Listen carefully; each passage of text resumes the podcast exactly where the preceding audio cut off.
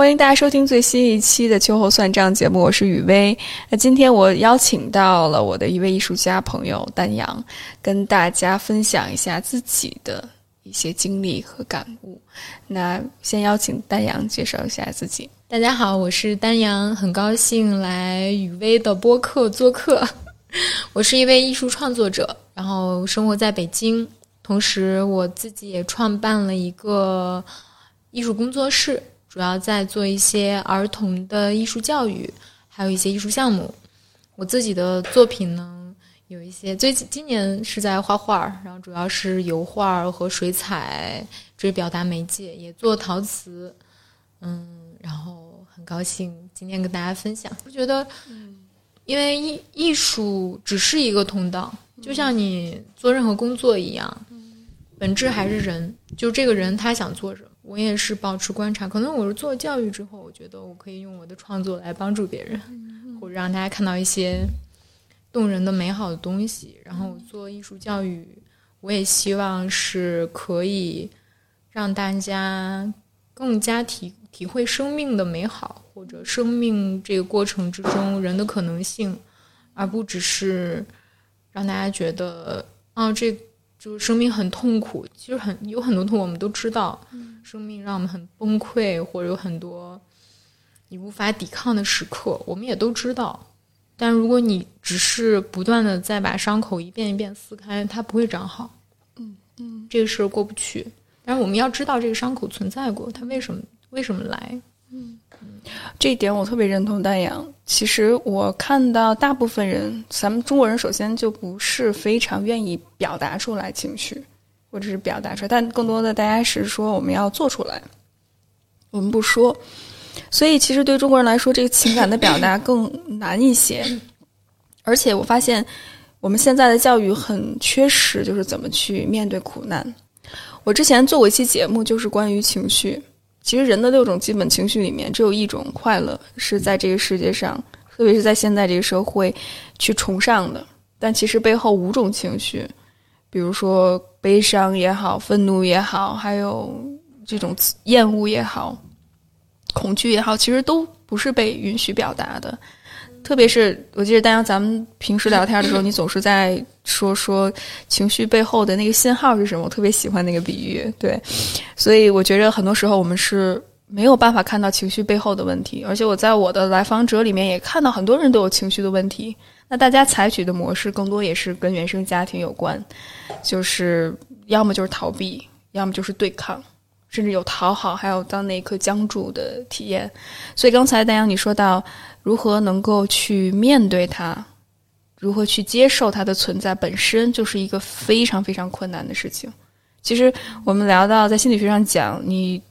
经历一种哀伤或者是丧失，可能是一件突发的事情，比如一个亲人的离世。对。或者，嗯，突发，比如疫情的这件事情，打乱了你的生活节奏。想去留学的小伙伴，或者是想换工作的小伙伴，甚至是一些恋情无疾而终，你得重新开始。就这件事情突然发生之后，你接受本身，它就是一种非常难的事情。你要经历一系列的愤怒、痛苦、哀伤的情绪，才能抵达接受。但是我特别想听你作为一个艺术家的视角，你如何能够通过绘画也好，或者各种艺术形式也好，能够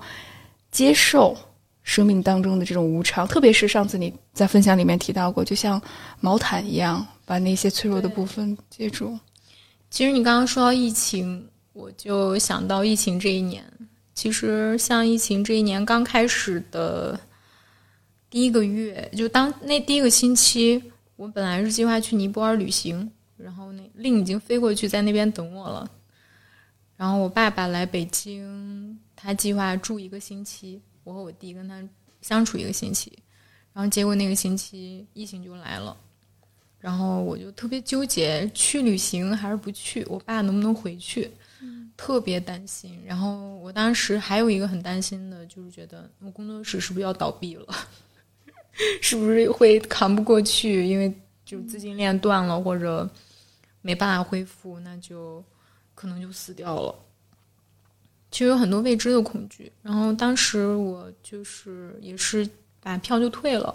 然后跟我爸说就踏实住着吧，等这个稍微好点，然后再回老家。后来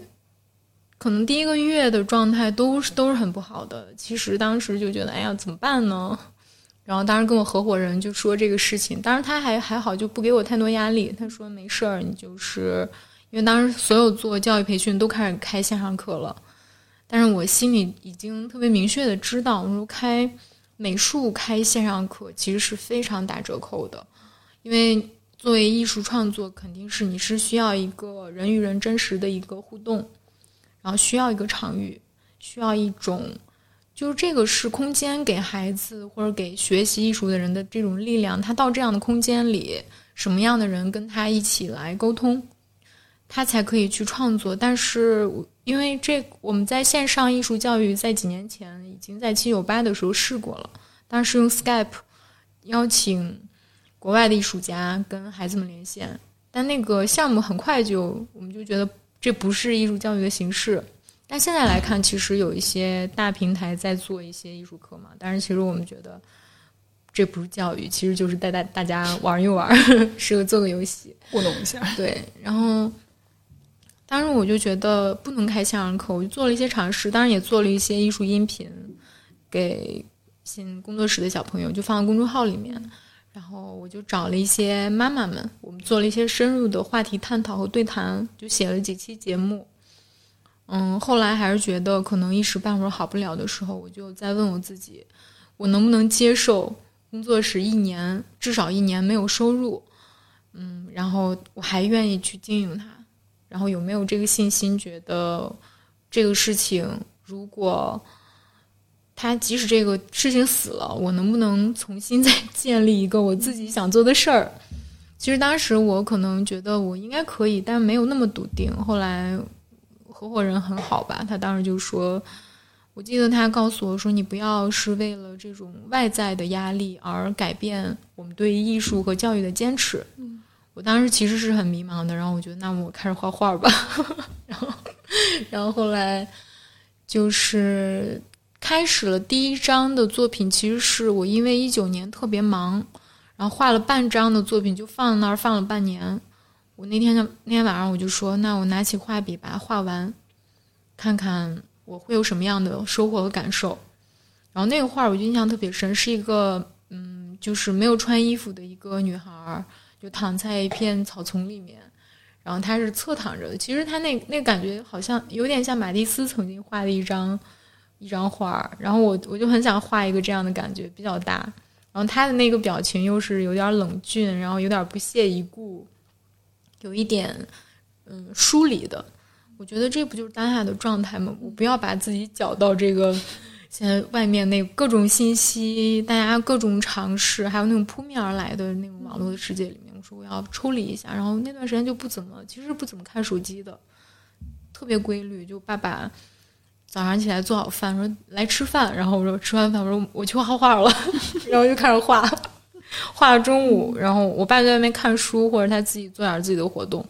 然后画中午，我爸说吃午饭，然后我再跟他一起吃饭。但那天就是觉得，我当我画完那一张的时候，我觉得我要开始创作了，我这感觉回来了，然后就进入到一种非常心流的特别好的体验里面。但是这个可能这种高峰期经历了几张画之后，我就在想，艺术究竟带给我什么？我可能我在想，哎，那可能就是当时疫情那么紧张，就是你担心，就是更多的其实是事业上的担心。其实因为北京其实当时控制的还挺好的，我就觉得可能当时是觉得我的心灵被接住了，嗯，然后我很多事情我觉得不害怕了，然后当时觉得我我我前几年一直是非常觉得我工作是最重要的，嗯，然后工作室是最重要的。我那个时候觉得好像也不是，我觉得，嗯，只要人在就可以再继续创作，再去创造，即便这个事儿它死了，我可以再创造一个事儿出来，然后或者再找另外一个途径出来。当时就觉得，可能艺术让我很大的一个感受就是，你人生永远有机会，你永远有机会可以再去创造你的一条路出来，嗯。你永远有机会可以停下来，哪怕什么都扔下，你也可以再重重新站起来，重新开始。因为可能我就是觉得我这个想法有点天真，就是觉得 觉得人只要还有创造力，还有一些他想要动一动的这个劲儿，其实很多事儿还是可以走得通的。那是什么给了你这种力量还有安全感？在艺术里面，会让你有这种勇气呢？去想到，只要我还存在着，只要我能动手，我就能够重新再来。这是相当有勇气的一个挑战。想到那个时候，嗯，无论是房租也好，或者是是客源也好，甚至是这些未来的发展，可能，但然我不知道，可能你那。肯定对未来有一些规规划，但一下子在那一刻可能全部打碎了。那这种对是这种如何去接纳，如何能够有力量再去站起来，真的是啊，我想一下，挺神奇的。嗯，就是可能现实的，就是从可能工作上面，我因为可能一直是还比较相信自己的工作能力，当时就有个意识，就觉得哎，那因为开工作室，包括运营工作室的成本。还是嗯，可能比上班的成本要高很多，所以我当时就想着，觉得那如果资金不够赚不起来，那主要还是有个很好的合伙人。所以我们我们在实际经营的压力上面其实并没有那么大，我更多的压力来自于自己对于自己的目标的这种压力，觉得我必须做到什么样的程度。我才是可以的。其实这个是一直我可能前几年工作的焦虑感是从这些来的。我觉得我必须要这样，必须要那样。嗯，但这个其实可能工作上面的安全感在于，我觉得我还是比较相信自己的工作能力吧。在这个艺术教育的就儿童的艺术教育的领域内，我觉得我还是比较有价值感的。嗯，当时就觉得工作室关了，那就。我大不了去上班嘛，然后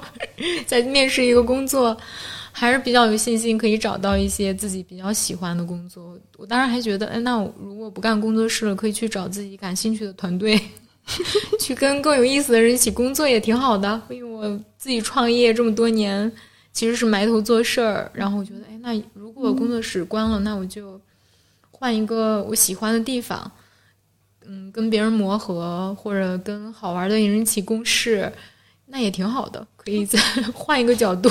也可以。这个态度太太棒了，我觉得，我觉得大部分人都都限限于我需要挣钱，然后可能和被迫去找一份工作，甚至可能，我们前两天在群里面还聊说，现在 HR 招聘，大家都有很多的职业技巧、职场技巧去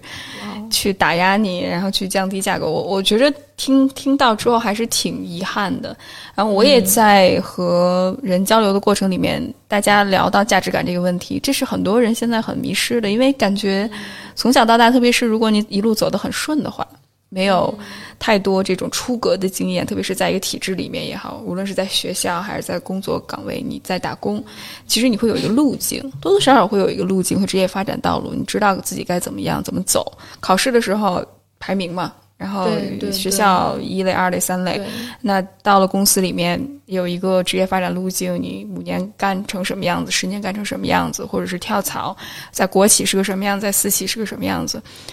那很多人其实是不知道自己到底是要什么。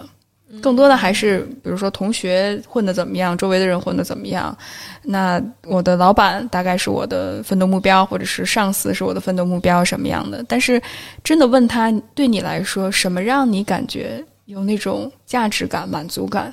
让你能够忘我的去做一件事情？很多人其实是不知道的。那大洋对你来说，你做艺术教育是什么给了你这种价值感和满足感？你又是怎么找到的呢？我算是比较幸运的人，其实，在这个角度来说，我在工作的第一年，我当时就告诉自己，哎，我一定要做儿童美术教育。我就是很喜欢这个，可能源头是我当时在五道口逛街的时候，有一个墨盒子绘本馆，因为我就一直很喜欢绘本，然后后来我就去那绘本馆。看绘本，觉得哇，这个空间我好喜欢，这么多好有意思的绘本。然后那天我就印象特别深，其实他们正好老板是在前台坐着，不知道是老板。我就进去之后看书，就听见那个楼上有一个很好听的老师说话的声音，在给小朋友上美术课。我当时觉得哇，这个这个地方太美好了。然后我们在下面看书，小朋友在上面学画画。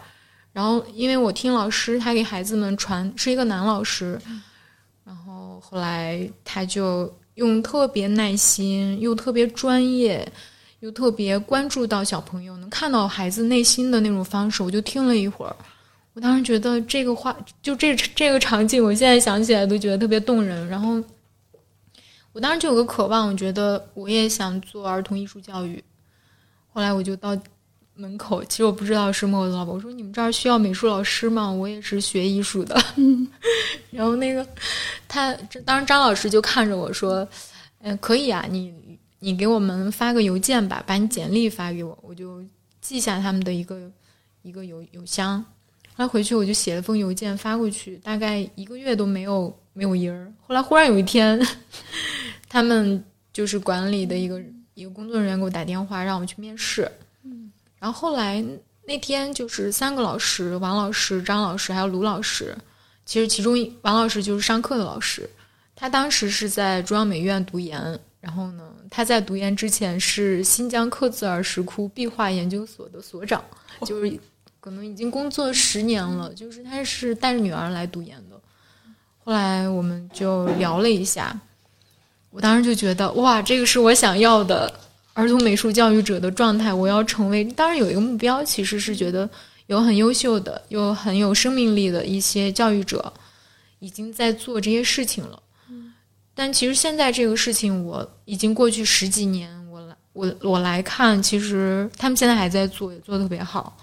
我的形式，包括现在我工作室的一些和就是很很怎么说呢，很核心思想的东西，其实都是都是那个时候可能吸取的养分。我们现在其实还是小众，不是大众。嗯，其实真正在做用艺术推动生命成长，用艺术。真正的给孩子的灵魂注入营养的这样的艺术教育是非常小众的，现在还是。但是好的是，现在已经有非常多优秀的人进来了。但是我们回到刚刚你问我的那个问题，是我我怎么找到建立职业的一个价值感，或者找到自己喜欢做的事儿？我不知道找到，我觉得我很幸运，我觉得这个事情选择了我。我觉得我是被艺术选择的。我是被这个作为教育者身份，我是被选择的这个人。然后我觉得可能就像很多人，就像很多人做程序员，很多人去做数学家，很多人去做嗯写作，他们有一个天线，这个是他们独有的天线，就是他能做这个事儿，他有这个。他有这根弦儿，就是我不知道怎么来形容，但是我就觉得我是很有，一下就能接上这个感觉出来。后来，包括回顾我这么多年做教育的这个过程，也是一路被欣赏和支持的。其实收到了非常多正面的反馈，非常多小朋友给的一些爱、接纳、支持。欣赏，还有一些家长群体给到的一些无条件的信任，包括我现在很多非常好的朋友，像家人一样的朋友，最开始是我的家长，嗯，然后就是因为最近也是在备婚，有好几个家长就告诉我说：“丹阳，你就是我们家的一份子，你是我们的家人，你结婚就我们家嫁女儿，就是特别的感动。”就是有很多，就像他，因为我觉得，就这这种关系是很特别、很私密的。包括很多年前，我当时现在也是非常好的朋友，他会邀请我进入他的家庭，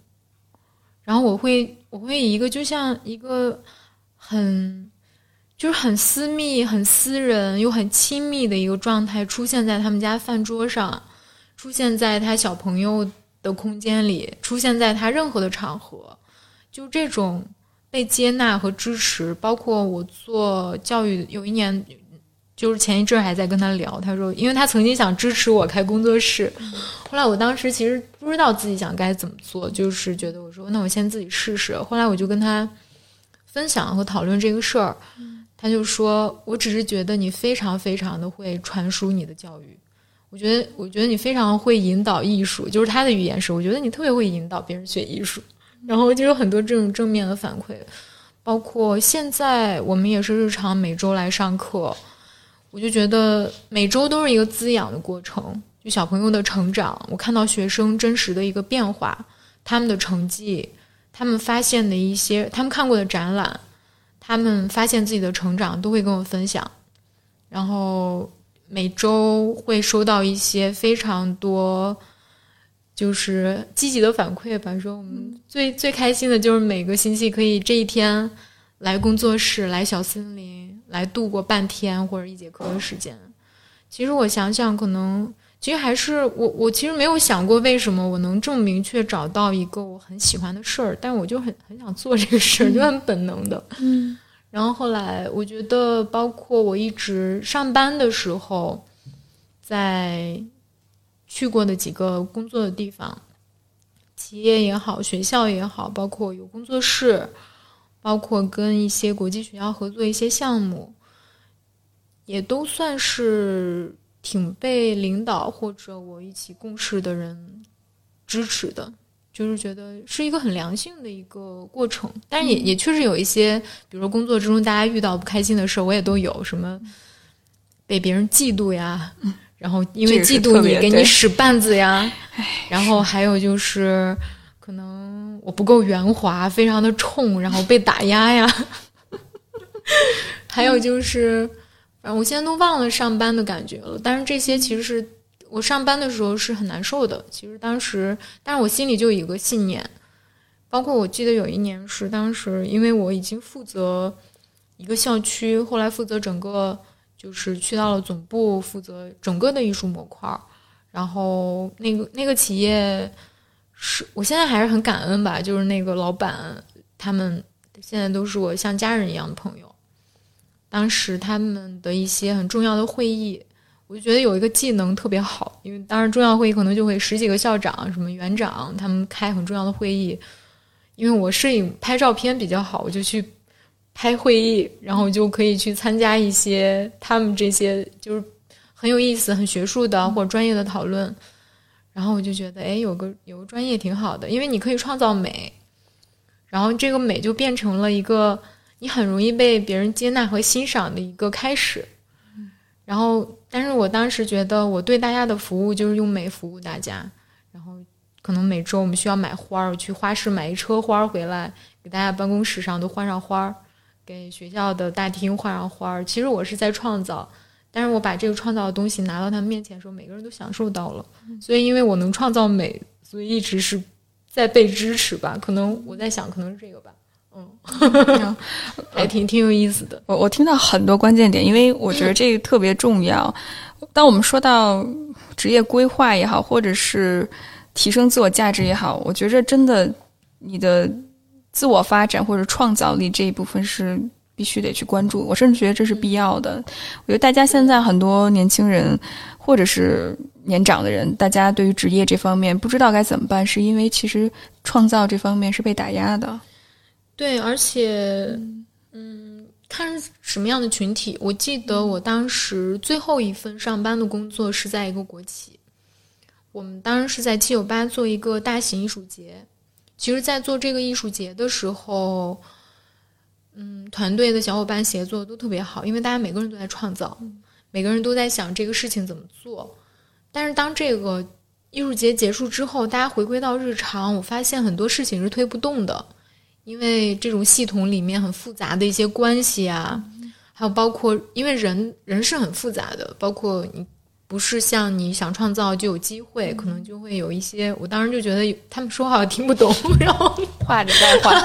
太国情，对，我太理解了。我到现在都非常喜欢跟说话直接、做事高效，就不会故弄玄虚的人一起合作和打交道，因为这个可能就是我给我的标准，就是我一定我在专业上面，我的专业领域，我要做到一个我很清晰，我要用我的能力说话，我不要让人觉得感觉我很厉害，什么我认识什么厉害的人 什么的这种感觉，然后来选择我，我就是觉得还是非常真实的呈现自己。嗯，这个是创业之后吧，可能就会有，就是这个是很直接的一个价值感的收获。但是我我真的想起我上班的时候，我太多，我就是现，其实我好，我现在有的时候都忘了，但是现在回想起来还是挺委屈的，有的时候 是愤怒、委屈，是，包括你很多事情推不动的时候，其实大部分大家对你的欣赏和支持是真实的。但是因为在一个集体里面，每个人不会都欣赏你，总有想要想要压制你的人，总有想要给你使绊子的人。但是这个，嗯，我现在可能当时是很年纪比较小，就是觉得很生气，但是就发泄出去，再去做事儿就好了。但是现在觉得可能更智慧的是，你要觉得自己是珍贵的。要相信自己，你心里坚持的是什么？嗯，你自己有没有天赋？就是你最擅长的事情是什么？你如果有这个事情可以建立你心里面的那个基石和根基的话，可能外在的打压或者外在的这个环境，是你每个人都需要经历的。你不在工作中经历，你也在家庭中经历，你也在育儿上面经历，你也在。人际交往中经历，或者恋爱之中经历，其实人生不会很顺利，都会有各种各样的坎坷。刚才丹阳你提到，就是这种找到你擅长的东西，或者是你说那个天线的那个比喻，我觉得特别有意思。就是你感觉你搭搭上弦儿了，就是你跟那个你想成为的，或者是你想你认可的价值观，你就搭上弦儿了。而且这个你擅长的东西，其实是需要你慢慢去积累的一个过程。我感受到，包括之后一些人的支持，一些跟你理念相同、有同样价值观的人的支持和肯定，包括人际关系方面的滋养，其实都特别帮助你在寻找到自我价值感这条路上走得很远。但我不知道你有没有一些恐惧。因为我听到很多人说说，OK，我现在可能在一个体制里面工作，在一个很安全的、很舒适的范围工作，但是我感觉我内心已经死了。但是这种死了的感觉会让我觉得非常的痛苦，我又没有办法自洽。那我应该出来，或者是我应该慢慢去过度发展其他的职业可能性，哪怕培养一个爱好，但是我害怕会不会做这件事情成不了。会不会我这么做了，结果还不如我现在在这个舒适圈里面待着？那你可能是不是学学艺术太小众了？刚才丹阳你也提到，那会不会养活不了自己？那有没有你面对的一些恐惧和困难？你又是怎么去克服这些呢？嗯，我可能一直有一个想法，就是做自己喜欢的事儿特别重要。但是如果你如果你开始衡量说这份工作可以养家糊口，我不舍得放，或者别人会认为我特别有社会地位，而不去选择自己喜欢的事儿的话，那其实也是一种选择。但是我总觉得可能选择自己喜欢的事情就是需要很大的勇气的。我记得我前一段时间就追了一个综艺叫《戏剧新生活》。然后我看那个综艺的时候，每一集都跟着哭，觉得太感动了，又很难，因为你想做戏剧 是根本不挣钱。我觉得我现在能这样做艺术，可能是我不是纯艺术家。嗯，就是如果我纯靠我的艺术赚钱，我真的害怕。包括我前段时间是跟我一个好朋友，他他他就是一直在跟艺术家打交道，也算是我心里面很。就是尊敬一个老师吧，我就问他，我问他，我说，如果我现在不做艺术教育，因为我也很，我觉得可能是想要找一个一条线，因为现在我是我是又创作，又做艺术教育，其实是做两件事儿。但如果我想充分的做一件事儿，我就去搞创作。你是我是不是可以？然后那个老师就说，你要想一想，如果你做纯艺术家，这个路真的很难走。因为你现在可以这样创作，你没有什么顾忌，是因为你可以有收入，因为你的工作室可以有源源不断的收入，你不用担心吃饭的问题。但如果你做纯艺术家的话，把你放到一个艺艺术市场里面，被评判、被选择、被商品化，然后你可能是另外一种状态。其实我现在也不知道我会，如果我真的做纯艺术家，我真的面临什么，而且我有恐惧感，就是我是不是能接受另外一个内卷？嗯，就是因为可能做艺术教育的话，就我我是一直有有一个意识，就是每个人的作品不能被比较。包括小朋友，你包包括小朋友的画是不可以被比较，不可以被评判，因为这是每个人最本真的一个表达。但如果你进入艺术市场的话，你就是被比较、被评判。你从哪个学校毕业的？你的资源是什么？你的背书是什么？其实就非常综合了。然后我现在其实不知道那个 是一个什么样的一个游戏或者什么样的一个系统，但是想起来还是有恐惧感的。但可能回到另外刚刚你说的，怎么克服恐惧？就是如果你真的认定了这个事儿，你就不要计算得失了。你选这个就是代价呀。对，没错。你想做自己喜欢的事情，想追求梦想，想过一个不一样的人生，那你的代价是什么？可以想象，那你可能代价就是你没有稳定的生活，你没有一个所谓的一个可能物质上面的一个保证。嗯，这些其实。是需要看你能不能接受。其实可能对我来说，我是可以接受的。如果一个事儿真的让我，我很想做，我觉得那生活物质上面能吃饭就可以啊，就是能还，但是至少能画自己想画的东西嘛。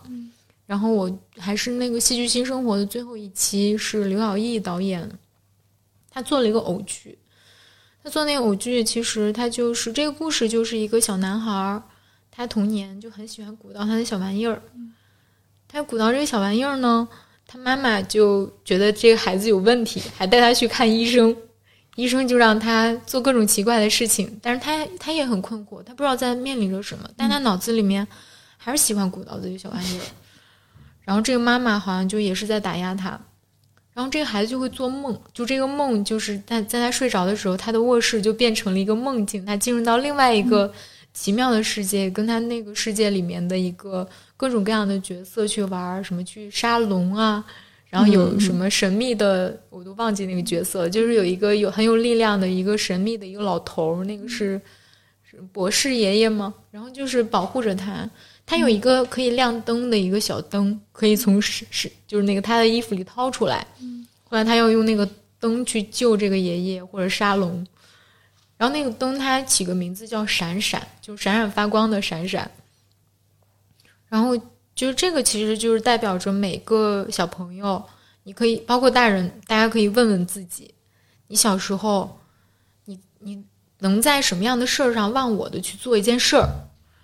你能想起这个事儿，比如说玩沙子，或者你就鼓捣点你的那个小玩意儿，就可以一天就过去了。每个人一定会有一个这样的事儿，玩虫子。或者对什么东西感兴趣，或者小朋友对车，或者对一些大自然的，就小蚂蚁搬家，或者就是唱歌、跑步，或者就是做一些我也不知道，就每个人小时候会有一些很很喜欢做的奇奇怪怪的事情。其实这个就是他心心中的闪闪。我就觉得可能每个可能画画的人，我我自己就是我那天还跟我学生分享说，就我那天后来那个小朋友就是。我先把那个剧讲完，就是他那个剧后来他就是用他的闪闪救了那个爷爷，但是他后来后来的一幕就是他长大了，就变成了一个特别行尸走肉的这样的一个上班的人。然后那个那那一幕我觉得印象特别深，他就他们是用了一个转的床，然后那个演员哦。真非常优秀的演员哈，太喜欢他了。他就在那个床上，那个床不断在转，他就那种非常迷茫困惑，不断的被打，被被摇来摇去，然后他又必须要奔跑，必须要变换自己的那个身体。然后就是后来他变成了一个麻木的上班的一个成年人。最后是直到他的孩子出生，他在他的孩子的旁边拿出了一个闪闪。所以我就觉得可能。每个人都有自己的闪闪，我们每个人要守护自己的闪闪，但是可能有的一些现实的压力，你会丢掉你的闪闪，但是你是不是还有机会找回你的闪闪？嗯，有这样的一个机会，所以我那天是跟我的学生在分享，就是因为他们说，因为他们每周来上课会跟我说，我太喜欢画画了，我最喜欢做手工了。然后呢，会每周来会做一些奇奇怪怪的东西拿来送给我，然后有的是什么小树枝啊，或者在家里画的画啊，或者就是用用纸还有胶条粘个什么很当代的一个雕塑啊 给我。然后后来我就他就问我小时候爱干什么，我说你们知道我小时候最喜欢干什么吗？其实这个也是我的秘密，我分享一下，分享给全部听众。然后这个就是。小时候，我爸爸妈妈、我弟还有我们要睡午觉，我经常是假装睡觉，等他们睡熟了之后，我就爬起来，我就有一个板凳上面藏藏着好多蜡烛，然后那个椅子会藏起来，然后蜡烛我就把把它点燃之后会融化成蜡油，当它半凝固的时候，我就会用这个半凝固的蜡去做雕塑，就捏东西，每天都捏，每天都捏，从小就。然后现在就做陶瓷了吗？然后就是，我一直觉得我爸爸其实是知道我在干这个事儿，但他就没有戳破我。但我小时候就觉得，哎，他们不知道，我也会偷偷的去捏东西。然后就是觉得，其实后来我就跟他们说，我说我现在如果从一个儿童教育的角度来看，我小时候的行为其实就是偷偷的在创造啊。嗯，其实就是那那个你没办法睡觉。你就是想想要去做东西，你就是想在那个用你的手捏点好玩的东西。其实就是小朋友来说，艺术教育，我觉得最成功的艺术教育是好玩。他想就是他的游戏，他不断的想做这个事儿，有这个吸引力。可能这个是我觉得找到自己喜欢的事情，就是回望一下自己的童年吧。哇，这一点我特别认同。就是我在想，你小时候做什么？对我，我在想我小时候我的闪闪是什么？我就想到我小时候经常写东西，然后自己在那儿，就是我我喜欢把不同媒介的东西拼在一起，写东西，然后音乐，还有一些摄影的东西，就乱搞，就跟几个朋友小伙伴在一起，然后乱搞一些东西，然后把它录起来，然后再播放，然后大家一起再聊，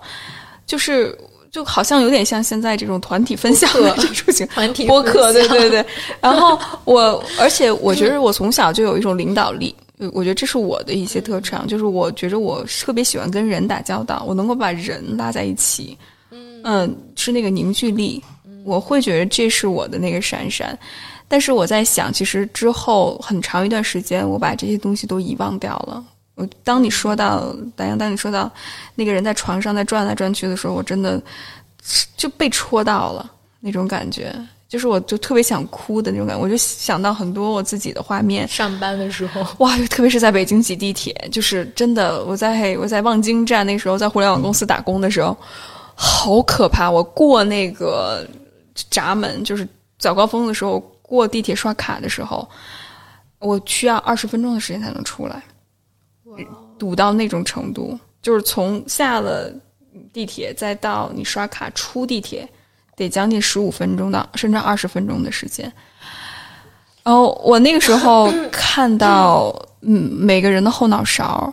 然后我在想这些人的故事是什么，我我还会有一些想法。我说他们在想他们是在有什么样的生活。他们的父母在干什么？他们从小成长环境是什么？我特别觉得他们的故事很有意思。但是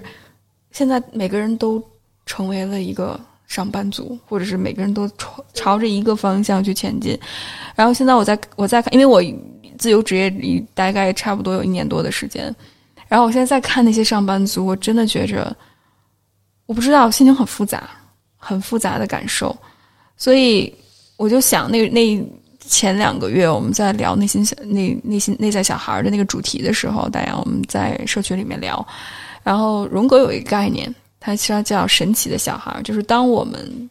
那个内心的潜能 被激发了之后，特别是我们的创伤被疗愈，情感被看到，然后能够从无论是原生家庭里面也好，或者是社会这些规训里面也好，它能出来之后，其实我们的内心是有一种创造，一种创造力是。你没有办法压抑对压抑住的，就像别想创造，就像你小时候你就爬起来，然后在那儿玩蜡烛，然后我是小时候就爬起来，然后翻东西，然后跟人去聊，然后去去创造，然后这种感觉是你自己最核心的一部分。你把这部分压抑了之后，你自自我就没有了。是的，是的，就这种表达和世界去建立一种联系的一种途径，你的那个电线就没有了。其实我有时候觉得人很强大，但人也很弱小，就是真的是不能只是一个角度去看待人的生命。嗯嗯。大家，我们要不要聊一下关于就是重建这一部分？因为我知道可能你也说到爷爷说到童年，其实你之前有一段经历，然后你也经常和我分享，我觉得这部分特别美。能不能就是讲一下，比如说你和母亲之间的关系，然后你又是如何自我重建的呢？好的，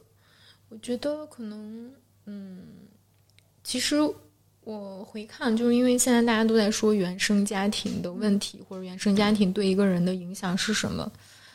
但回看我的童年，其实是过得很像过山车一样，就是有其实是一直被宠爱、被支持，然后被保护的很好。但是其实现实之之中又发生了一些特别突然的，然后呢，一些亲人的去世，重大的家庭变故。然后，其实我是看我的家人，我爸爸、我叔叔、姑姑，包括爷爷奶奶，也是不断在被打碎和重建之中，就是他们就是这样过来的。但我自己来看，我这几年我是一直很关注艺术和心理的一些关系，包括艺术和个人成长呀，包括艺术。疗愈啊，就这个疗愈用这个词可以吗？没问题，没问题。就是这个关系，其实是因为我发现现在我的身边有一些朋友正在经历着抑郁症。我前几年有好朋友的妈妈因为抑郁症去世。其实我妈妈也是在我七岁的时候，妈妈是重度抑郁，其实一直在被重度抑郁症困扰，然后她后来是自杀去世的。但这个事情。在当年的时代，其实是，嗯，当然没有大家没有抑郁症的一个认知，大家只觉得这个人精神出了问题，他不正常了。后来很多人会攻击他，说你你家庭条件这么好，你儿女双全，你什么都有了，你还不知足，你有什么不快乐的？他是一直在被打压和误解之中面对他所有的恐惧。然后，直到他去世之后，我和我的爸爸、我爷爷奶奶，包括我弟，当时对妈妈都没有。我爸、我弟当时可能刚刚三岁，还没有上幼儿园，对妈妈的这个角色记忆都是很模糊的。他现在告诉我，就说我对妈妈没有什么记忆，我不记得我们的妈妈，但是我是有很多印象。但这个事情可能对我来说。整个的童年就一下就跌落谷底，真的就是当时我就我就觉得我小时候有一段时间，就我妈妈去世的时候，我二年级，我当时全校的人都知道我是谁，因为当时在一个很稳定的社会环境，又是在小城市，所有的人几乎都是熟脸儿，嗯，很多家家长没有离婚的，大家都是很完整的家庭，然后。如果有一个孩子父母离婚，或者或者父母去世，就会所有的人都知道。我当时就我我我现在想起来那个过程，真的是，我当时就记得我有几个小伙伴，他们的妈妈是我爸妈的朋友。有一天，一个女孩就跟我说：“你妈妈死了。”然后我当时根本其实我当时已不知道我妈妈已经去世了，因为她一直在看病。然后我当时就一直在跟我奶奶生活，我觉得怎么可能？我说你妈妈才死了，就跟他打，要要打他。我觉得他在骂我。后来又第二个小朋友，第三个小朋友，你妈妈死了。我妈妈告诉我你妈妈死了。我当时觉得特别残酷，我就不知道发生了什么。但其实我我好像因为小朋友的直觉，我觉得可能我有这个感觉，他真的已经出事儿了。后来我是。在我妈妈葬礼的当天，直接被接到现场，还是前一天接到现场，我忘记了，现在就很模糊。我就记得当时我爸爸一个不太熟的朋友骑着一个很大的摩托车去我学校接我，说：“你跟我走，因为家里人抽不出身来，我现在带你回家。”我就记得我当时就坐着那个大摩托车之后，我当时整个人是傻的。我当时印象之中就看着路边有开的杜鹃花，就是玫红色的杜鹃花。我不知道为什么我的心里就蹦出一个意识，就说，因为山西有一个说法，就是如果家里有人去世，你不可以有鲜艳的颜色出现在家里。我当时就觉，我当时就觉得杜鹃花这么好看，我今天是不能。看的我不能带回家的，我不知道发生了什么。嗯，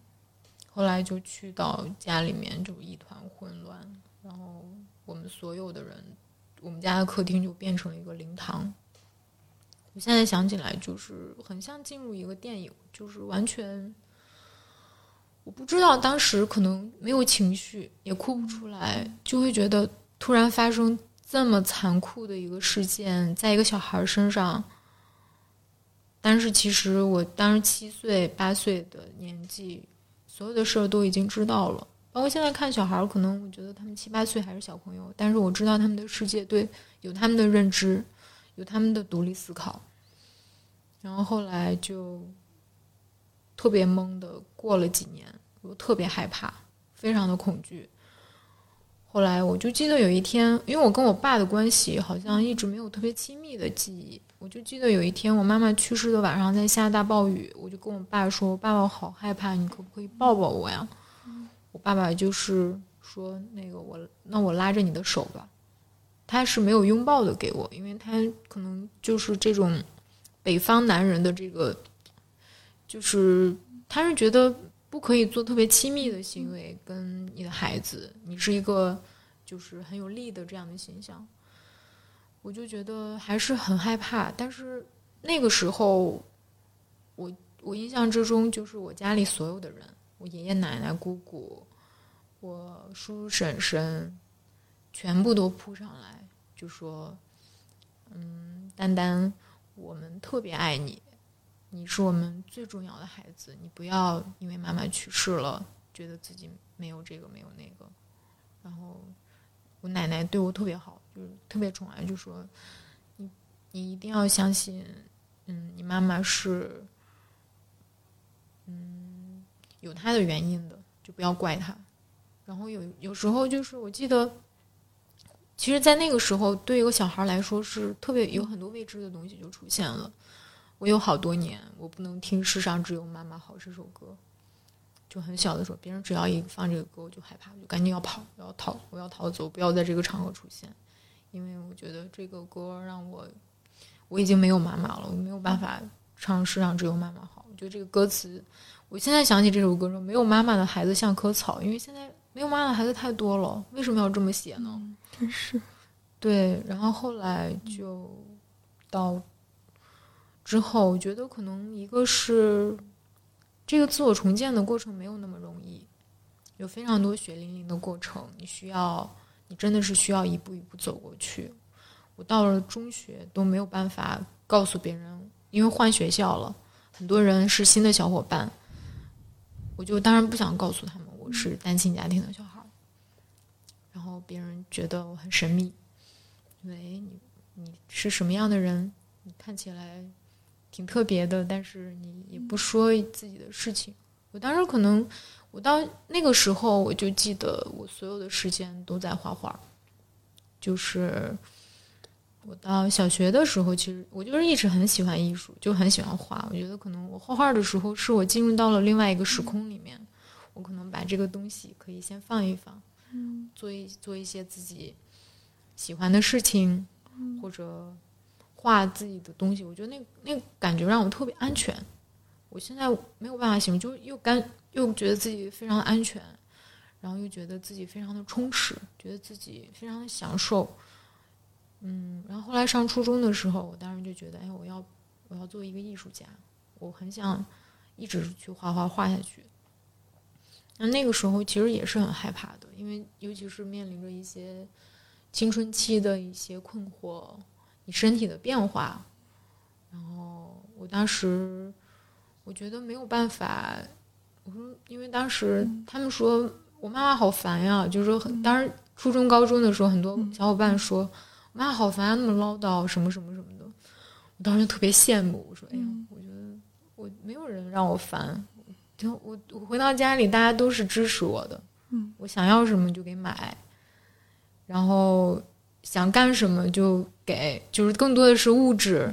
和极大的关注，我就觉得过得特别不平衡。其实你是心里面有一个极大的匮乏，有一个洞，其实就是因为妈妈的这个感情，没有人任何人可以给到。但是另外的一方面就是家里的每一个长辈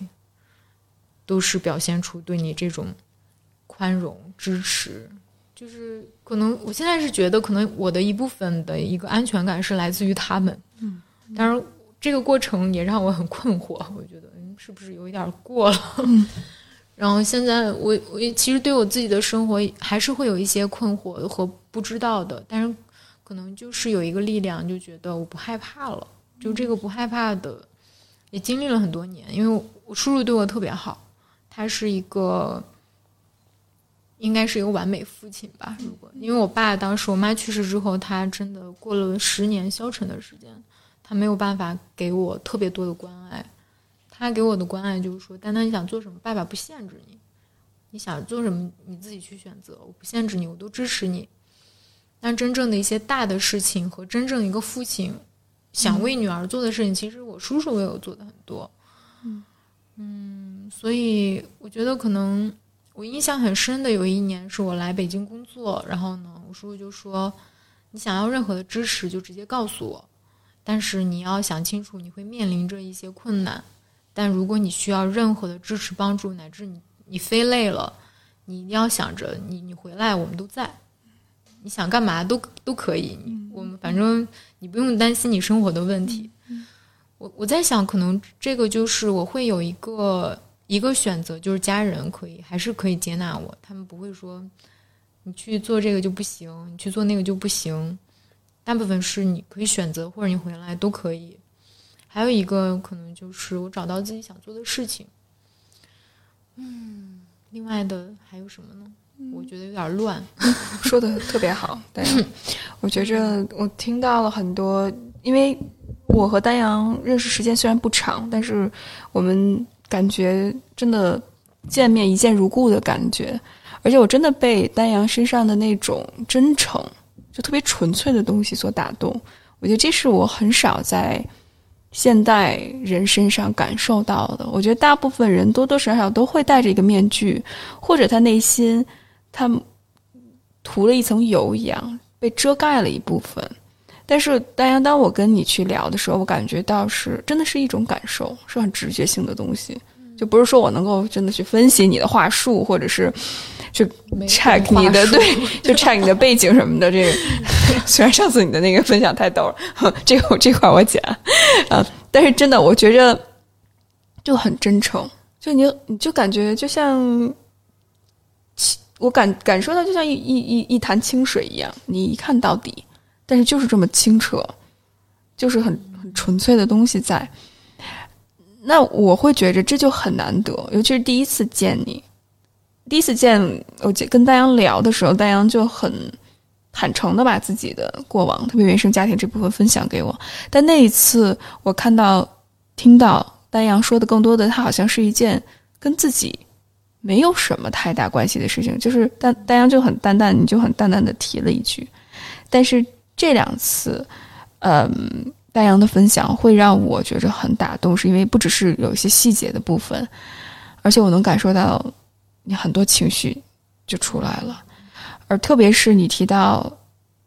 一些细节，无论是在一个小城市，你成为一个不同的人，你要面临多大的挑战，包括你周围的同学的一些误解，我我相信他小朋友们确实没有这个 sense。然后家长可能也没有办法去填补那个遗失的那个痛苦，所以那个，我就我当你说的时候，我就一直感觉最心疼的是，大家你一直有一个洞没有被填满，即使大家会给你物质上的帮助，给你关注和支持，但是那个洞依依然在那儿。对我可能是就像我不知道别人是怎么样的，因为我后来也认识很多朋友，他们也是像父母离异或者单亲家庭的小朋友。我小的时候觉得我就是异类，但是我后来随着我的环境越来越多元，我觉得我不是异类，我觉得大家都有各自 不一样的不一样的经历。我觉得哎，好像每个人都差不多，没有完美的，因为像小时候生活的圈子太单一了，就父母全部都是公务员，要不在政府上班，大家都是完整的家庭，住在差不多的社区。然后基本上大家都知道是都就就模式很一样，所以我就觉得我很特别。但后来我我自己出来上学之后，觉得哎，大家都 差不多，都好不到哪儿去去。但是后来，但是我确实是经历了十几年吧，我就一直想起来这个事情，就是我觉得我妈就是我的一个，就是我的一个很不完整的一个部分。就是我记得我我合伙人有一段时间他说，丹阳你成长的特别完整，然后就是那会儿他他因为我们关系特别好，他说其实我看你，我觉得你是一个人格很完整的人，但是我我其实我觉得我可能我说我不不太完整啊，我说这个我一直觉得我是有缺失的，但是这个缺失，即便我得到再多的弥补也好，或者我收获到再多我想要的东西。爱其实都是不可替代的，我就经常会有很多好奇和遗憾，就包括上次我们团体咨询的时候，杜南，我们说到我，我说我当时还有一个想法，就是说我我很渴望跟母亲相处是什么样的滋味，因为我从小到大，我觉得我性格其实是还挺，现在还还是比较，因为我是被。男人养大的，就我叔叔、我爷爷、我爸爸，他们给我很多一些非常有力量的东西，让我不害怕，让我觉得我是有能力、有 power 的。但是，我就觉得我不知道，我从小到大没有一个女性榜样。嗯。然后我家里的女性的长辈，可能我的婶婶对我的支持是最柔软的，我姑姑对我的支持是最质朴的。我奶奶在我我妈妈去世之后。几年，他也因为太难过了，就癌症去世了。所以，我我当时我奶奶去世之后，我真的觉得最爱我的两个女人已经走了。所以，我自己就觉得我很渴望，我觉得哎，跟妈妈相处是什么样的滋味呢？跟一个母亲有这种很亲密的互动，就这种又又爱恨交加，然后又很烦，然后又。嗯，又很依很依赖对方的关系，我觉得哎好，我是非常渴求的。后来我当时就有个想法，觉得哎，我未来如果我找另一半，我的伴侣的母亲，我觉得就想把她当做我自己的母亲去相处。就是我当时有个很天真的想法，就是哎，对对方不管是怎么样对我，我都想要嗯，以这样的一个态度想跟他相处。但是后来就在这个同样的觉得我小时候缺什么就去找什么样的伴侣上面，我觉得我就一直在碰壁。我的每一任伴侣的妈妈，包括我大学的时候有个男朋友，他妈妈是在我们同样的城市，就是那个妈妈就对我，就我现在其实觉得他对我也很好，其实没有太多太深刻的交流，但是我当时我就觉得他他是表现出说很喜欢我呀，对我也很好。但是后来我就发现，他经常送我东西，但是他送的东西都是自己不太需要的东西，觉得我我自己不要了，我送给你也挺好的。其实他送的东西都很好，但是其实是别人送给他的不适合他给我。但其实我觉得，我当时就觉得他对我的爱是不纯粹的。虽然他嘴上说很好，但是因为我家人包括我从来接触到的礼物都是都是觉得，哎，我是给你准备的，不是说我不要了再给你。我那个时候就有质疑，但是还是当然可能十几岁、二十岁不知道。后来又又谈恋爱，又遇到伴侣的妈妈，我是一直被各种妈妈喜欢，但是都是表面的喜欢。这种爱，我觉得可能直到最后一个伴侣，就觉得我还是有这个执念的时候，彻底的就击碎了我的这个想象。就是我我忽然那会儿也成熟了，我忽然意识到。我期待婆婆或者伴侣的母亲，就这个或者男朋友的母亲，对我是像母女一样的相处，其实是不可能的。因为他们最爱的是自己的孩子，他们对我好，只是希望我对他的孩子好，其实是有目的的。但是妈妈跟孩子的这种爱是没有目的的，所以我当时就觉得，我可能一辈子不可能会有这个这个经历，不可能会有这个感觉，我就完全就醒了。我当时就其实是在主动的在在去找，我觉得，那我既然不会让我自己这个洞或者我这个缺失有填补，那我自己可能。怎么样能让我接受它，去拥抱它？就比如说，你愤怒的时候，你也接受你是愤怒的，你可以跟你的愤怒玩一会儿，然后接受它，因为它是你的一部分。我觉得这是我的一部分，这可能就是我的我的剧本，我的人生剧本。但我的人生剧本，如果最开始是有一个这样的重大，就是在外别人来看是重大创伤也好，重大缺失也好，那我难道就要被打倒吗？那我就应该。因为我是单亲家庭的小孩，我就要过一个糟糕的人生吗？就应该我也一定会跟我的伴侣离婚或分手，一定没有健康的亲密关系吗？我觉得不会，我不相信，就是我不相信。我觉得，我觉得可能你你是有机会自己去选择和建立自己的人生的。我当时就一直在积极的找一些方法，可能。这个也是，就是一部分可能是家人给的支持，就其他的，因为除了母亲的爱，其他的爱还是很充足的。就跳出那个执念之后，我自己就放松了。我觉得，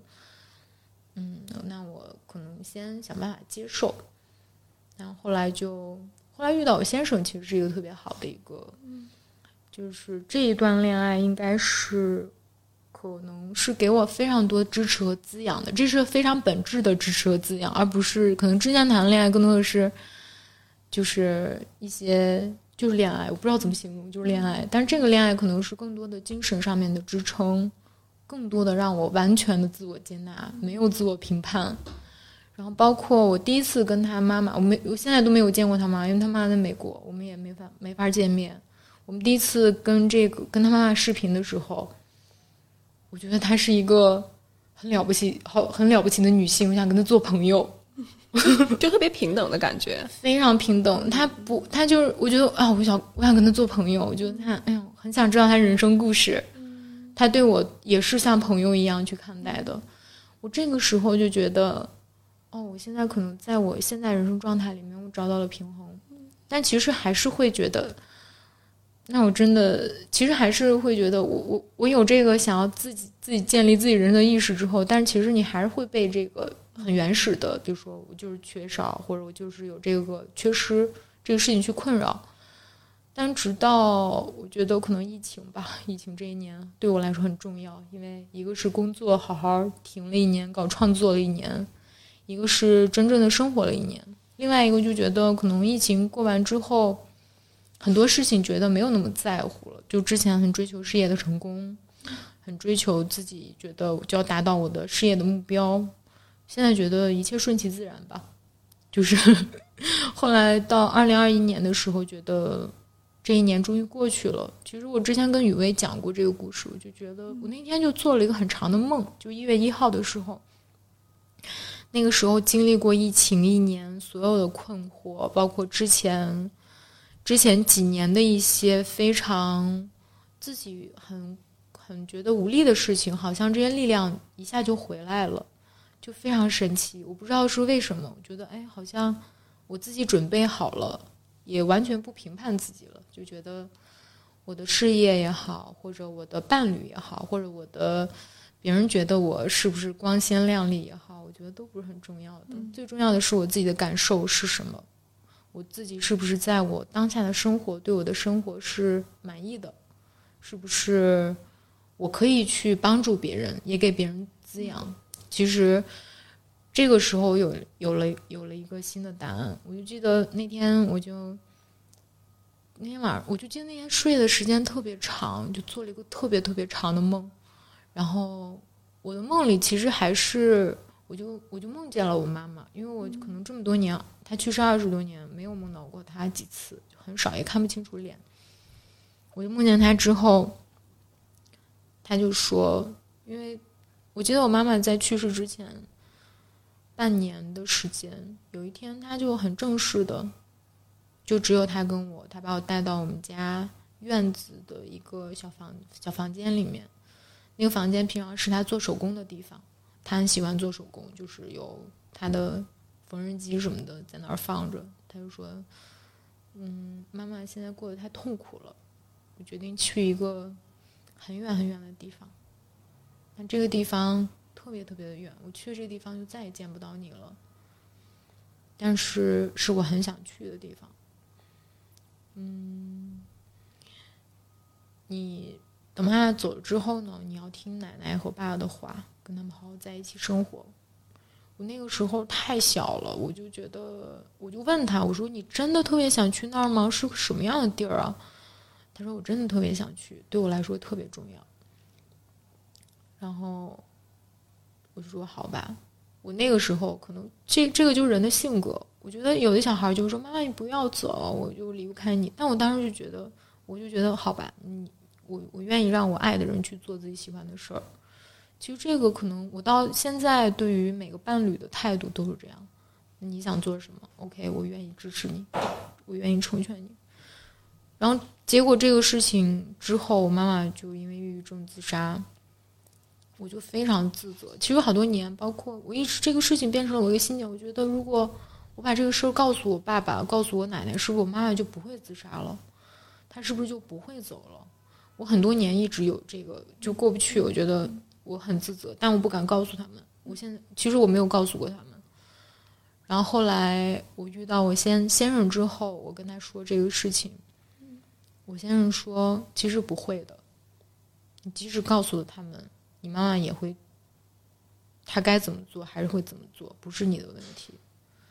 然后我当时觉得是真的嘛。后来直到小欧的妈妈，就是我好朋友妈妈，也因为抑郁症自杀去世，她也特别自责。她觉得她她一她现在可能都很自责，她觉得她应该带她妈妈去更好的医院见更好的医生。我当时一下就我觉得哦，其实很多事情不是我们真的能左右的。后来我一月一号做那个梦的时候，我就梦见我妈妈，好像她也是穿一件红色的衣服，然后，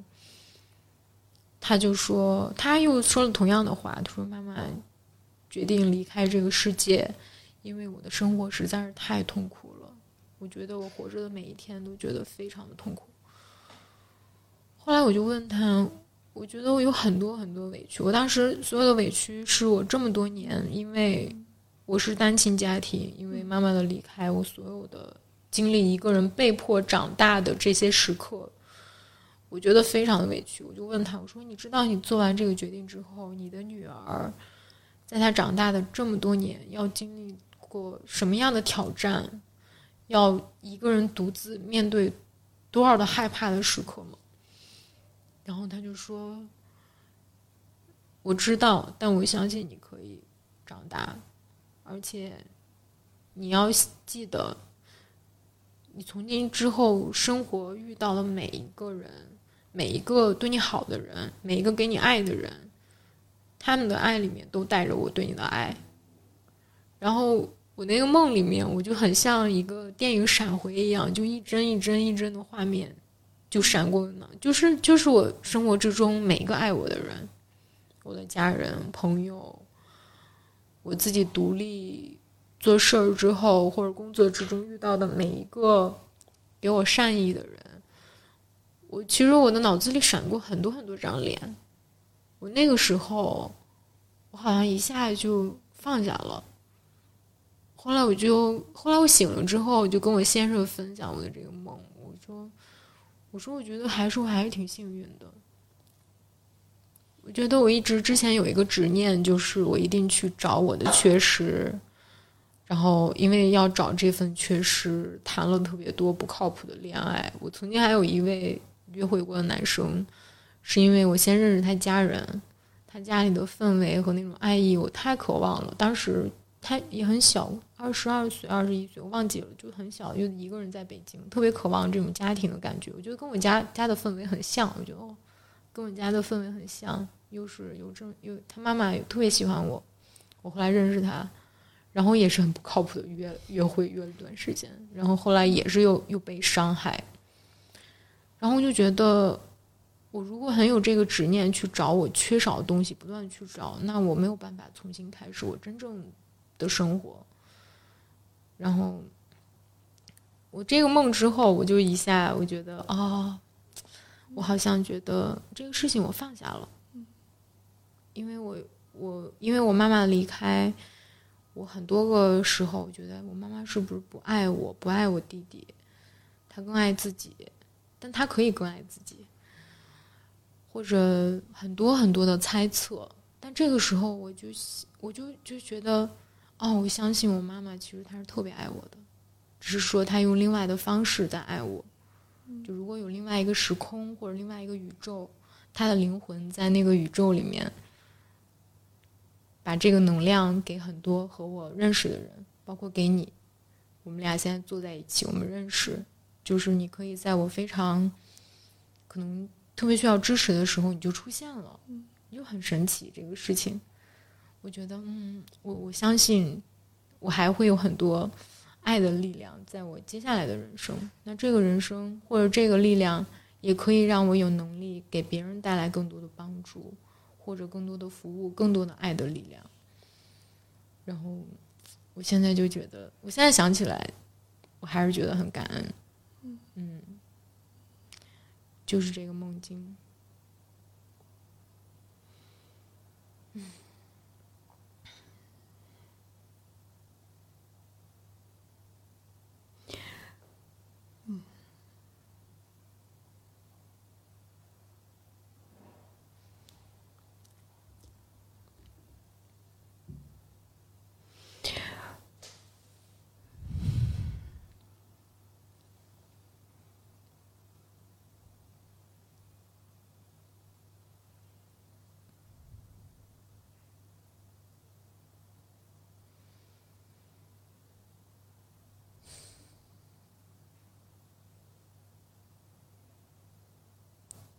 我每次嘉宾分享完之后，我都会大概做一个总结，但我觉着在这一刻，可能沉默会更能表达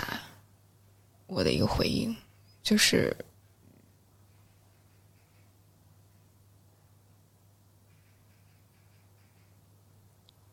我真的觉得。生命故事的力量是最打动我的，而且我特别能够感受到。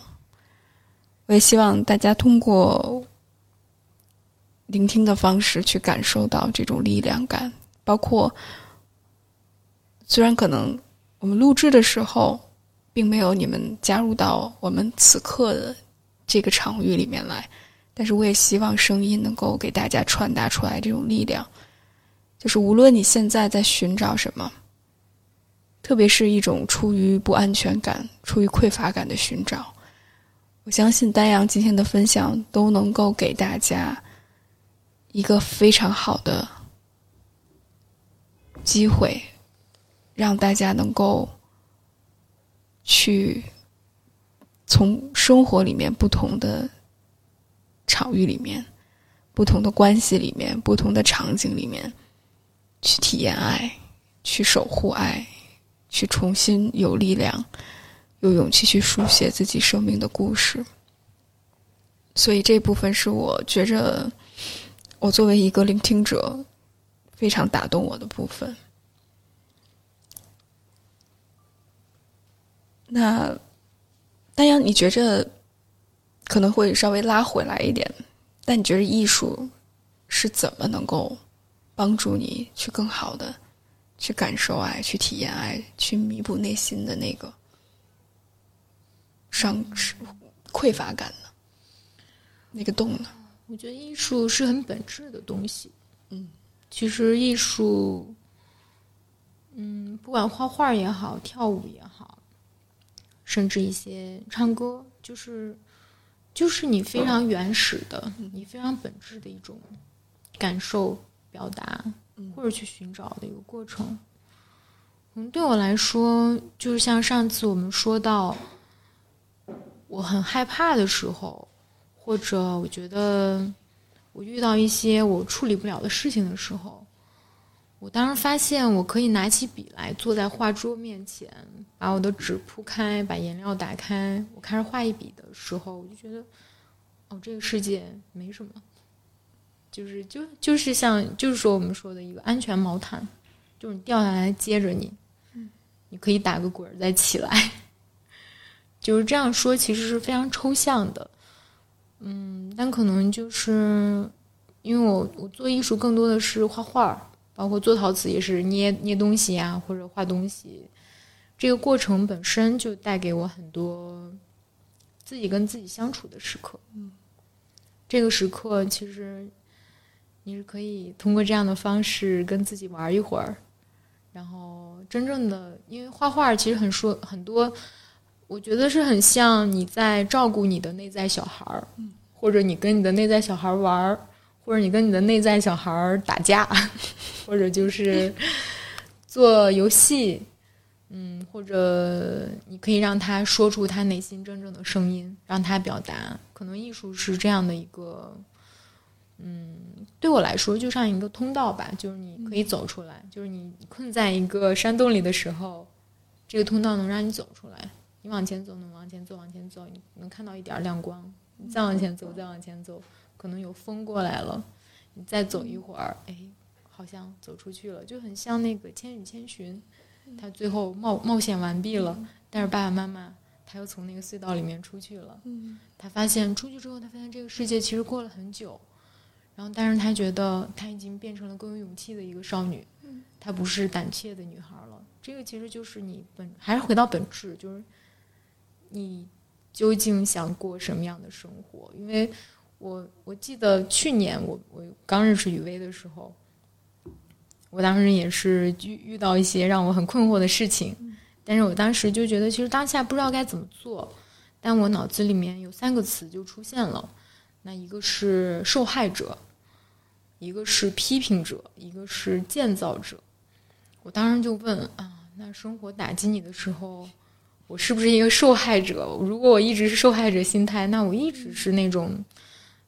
抱怨啊，怨天尤人啊，我不希望自己是那样的。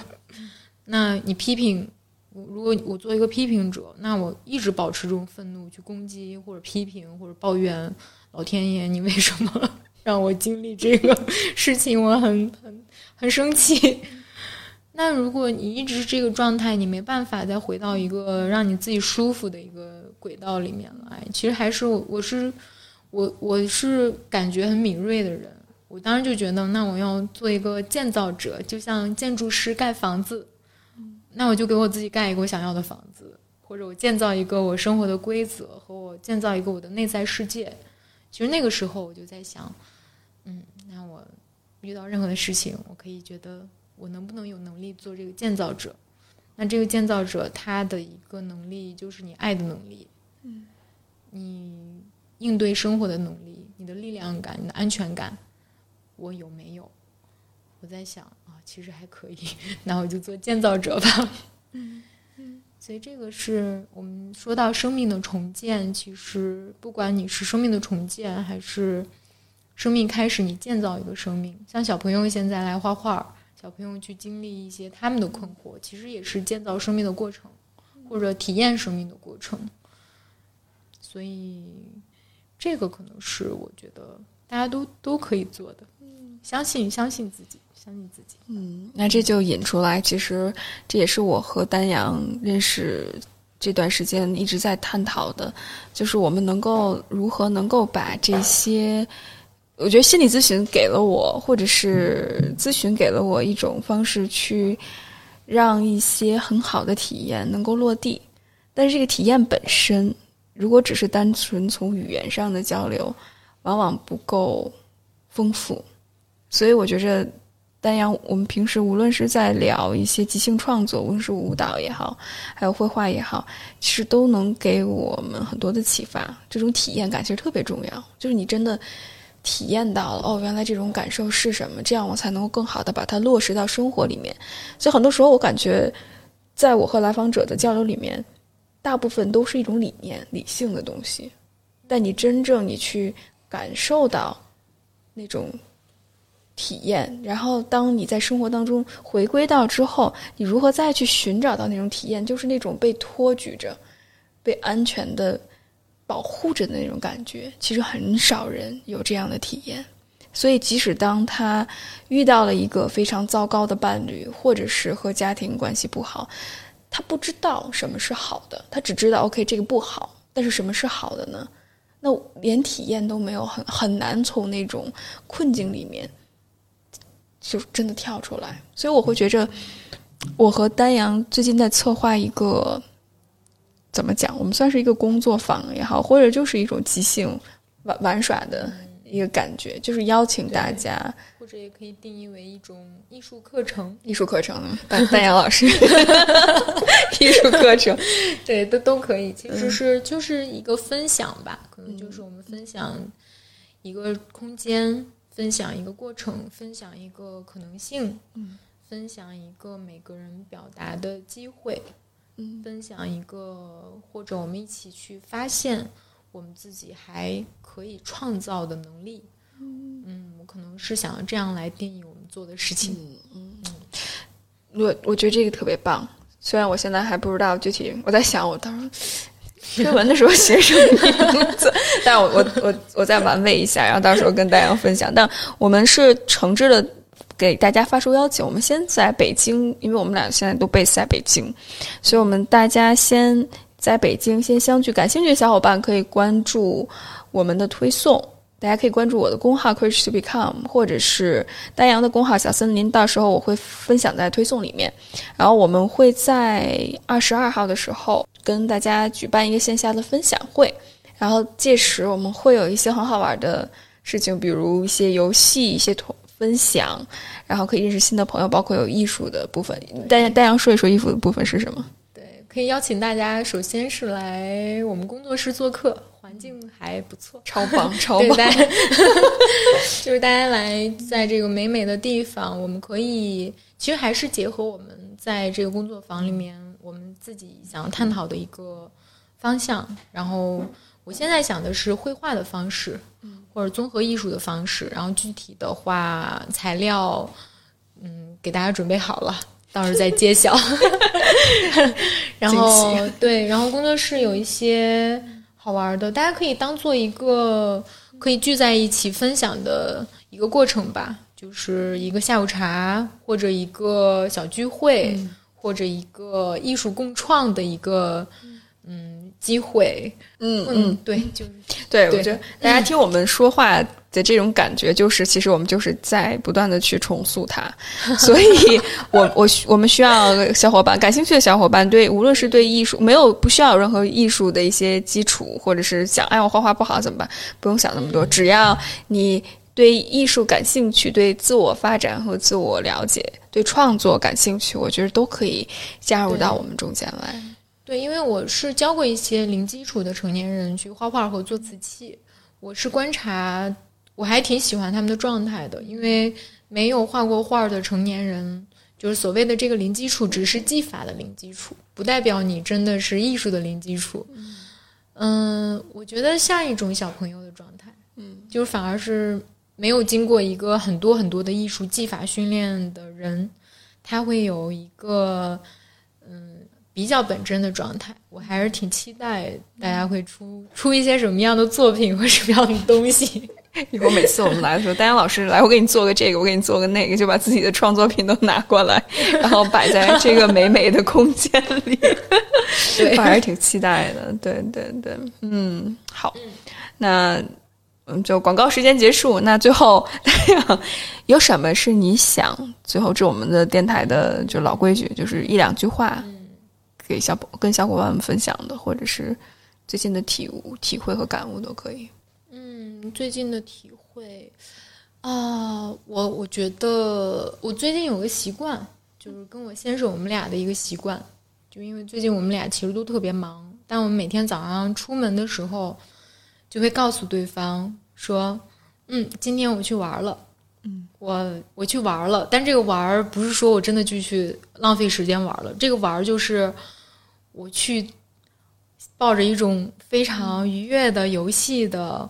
非常认真玩的态度去做事儿了，嗯，然后我们去工作了，那这个可能就是让我们觉得，嗯，我今天要带着一个很有创造力的、很开心的，就像小朋友认真玩游戏的状态去做我的工作，这个是很想跟大家分享的 对，所以我们去玩了。好，我们玩完了，现在，非常感谢大家收听。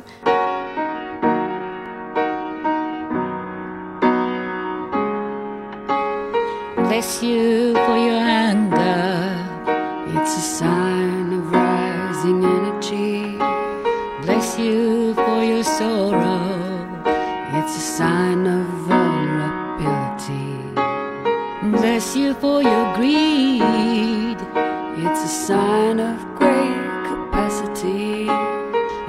you for your jealousy, it's a sign of empathy. Bless you for your fear, it's a sign of wisdom. Bless you for your search of direction. Bless you for the times